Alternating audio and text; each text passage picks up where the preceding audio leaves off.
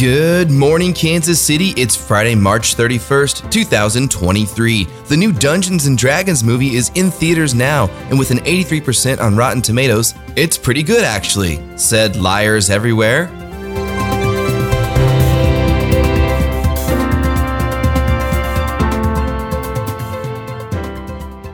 There's going to be a high of 75 and a low of 36 today, so maybe today is the day you use some of those old plastic pots that have been sitting in the garage for 10 years.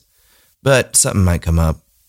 The Apple Plus TV show starring Gwyneth Paltrow, Ski Court, ended its first season yesterday. Though the writing got a little wacky, it ended with Gwyneth Paltrow being found not guilty. In the show, a retired optometrist claimed that Gwyneth Paltrow ran into him, but Paltrow maintained that he ran into her. It did seem like the retired optometrist was confused on the crash, though, because he said after the crash, he was the one who yelled, I'm famous! Though the show was supposed to have a one season run, it got more viewers than Ted Lasso, making Apple Plus reconsider their programming. The president of Apple Plus programming said, We've been focusing on the demographic of men who think because they watch Ted Lasso, they are Ted Lasso. But with the success of Ski Court, there may be a sequel in the works. Writers said they did leave a window for a sequel by having Paltrow describe the crash as she felt skis from behind her spread her legs apart and then heard a horrifying grunt. Producers say production of Ski Court Ski Baby will start in June. In other court news, a January 6th insurrectionist has been indicted on,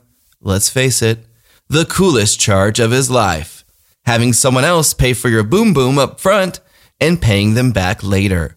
The details can be confusing, but basically it's like buying a Peloton online, and then when you go to pay, you select Pay with Affirm. Though some are celebrating the indictment, a former president being charged with a crime is a sombering and confusing time for the nation. I tried to get clarity by watching Fox News last night, but there was a woman waving a flag that said Biden is not my president and a shirt that said impeach 46. Who does she mean then? That's like wearing a shirt that says I don't believe in nachos with a flag that says ban nachos. The woman had straight, long blonde hair that looked like a doll's hair if the doll had fallen behind a radiator. Why do they all look like that?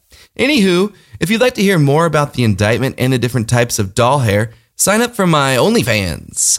Fans only, please. A home invasion and kidnapping was all caught on a man's snoring monitoring app. A wealthy Alabama businessman woke up to an entire family in his house.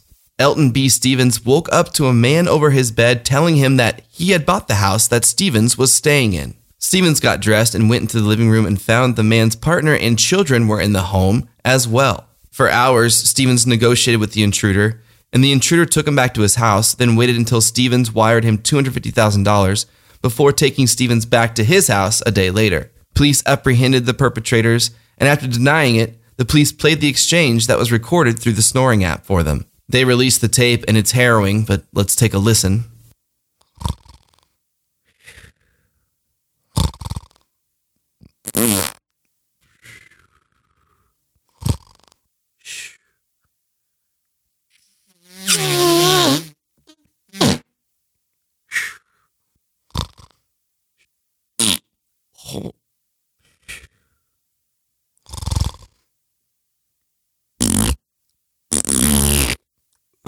Oh.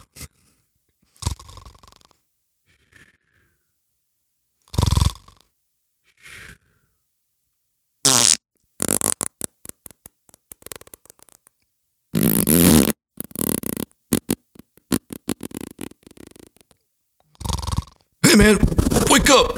This is my house now.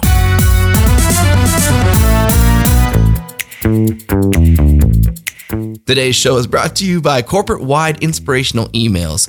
Have you been getting corporate wide inspirational emails written on Wednesday nights? Chances are your CEO just finished the latest episode of Ted Lasso and now thinks that they are Ted Lasso.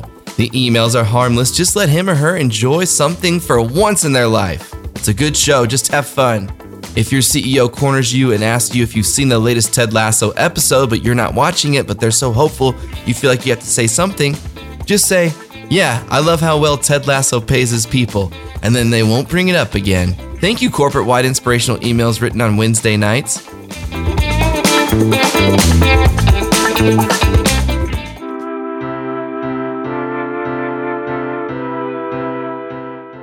That's our show, and remember, If Ski Court doesn't get nominated for Best Wardrobe, we will finally know for sure Hollywood is racist. Music by Maddie D Dog.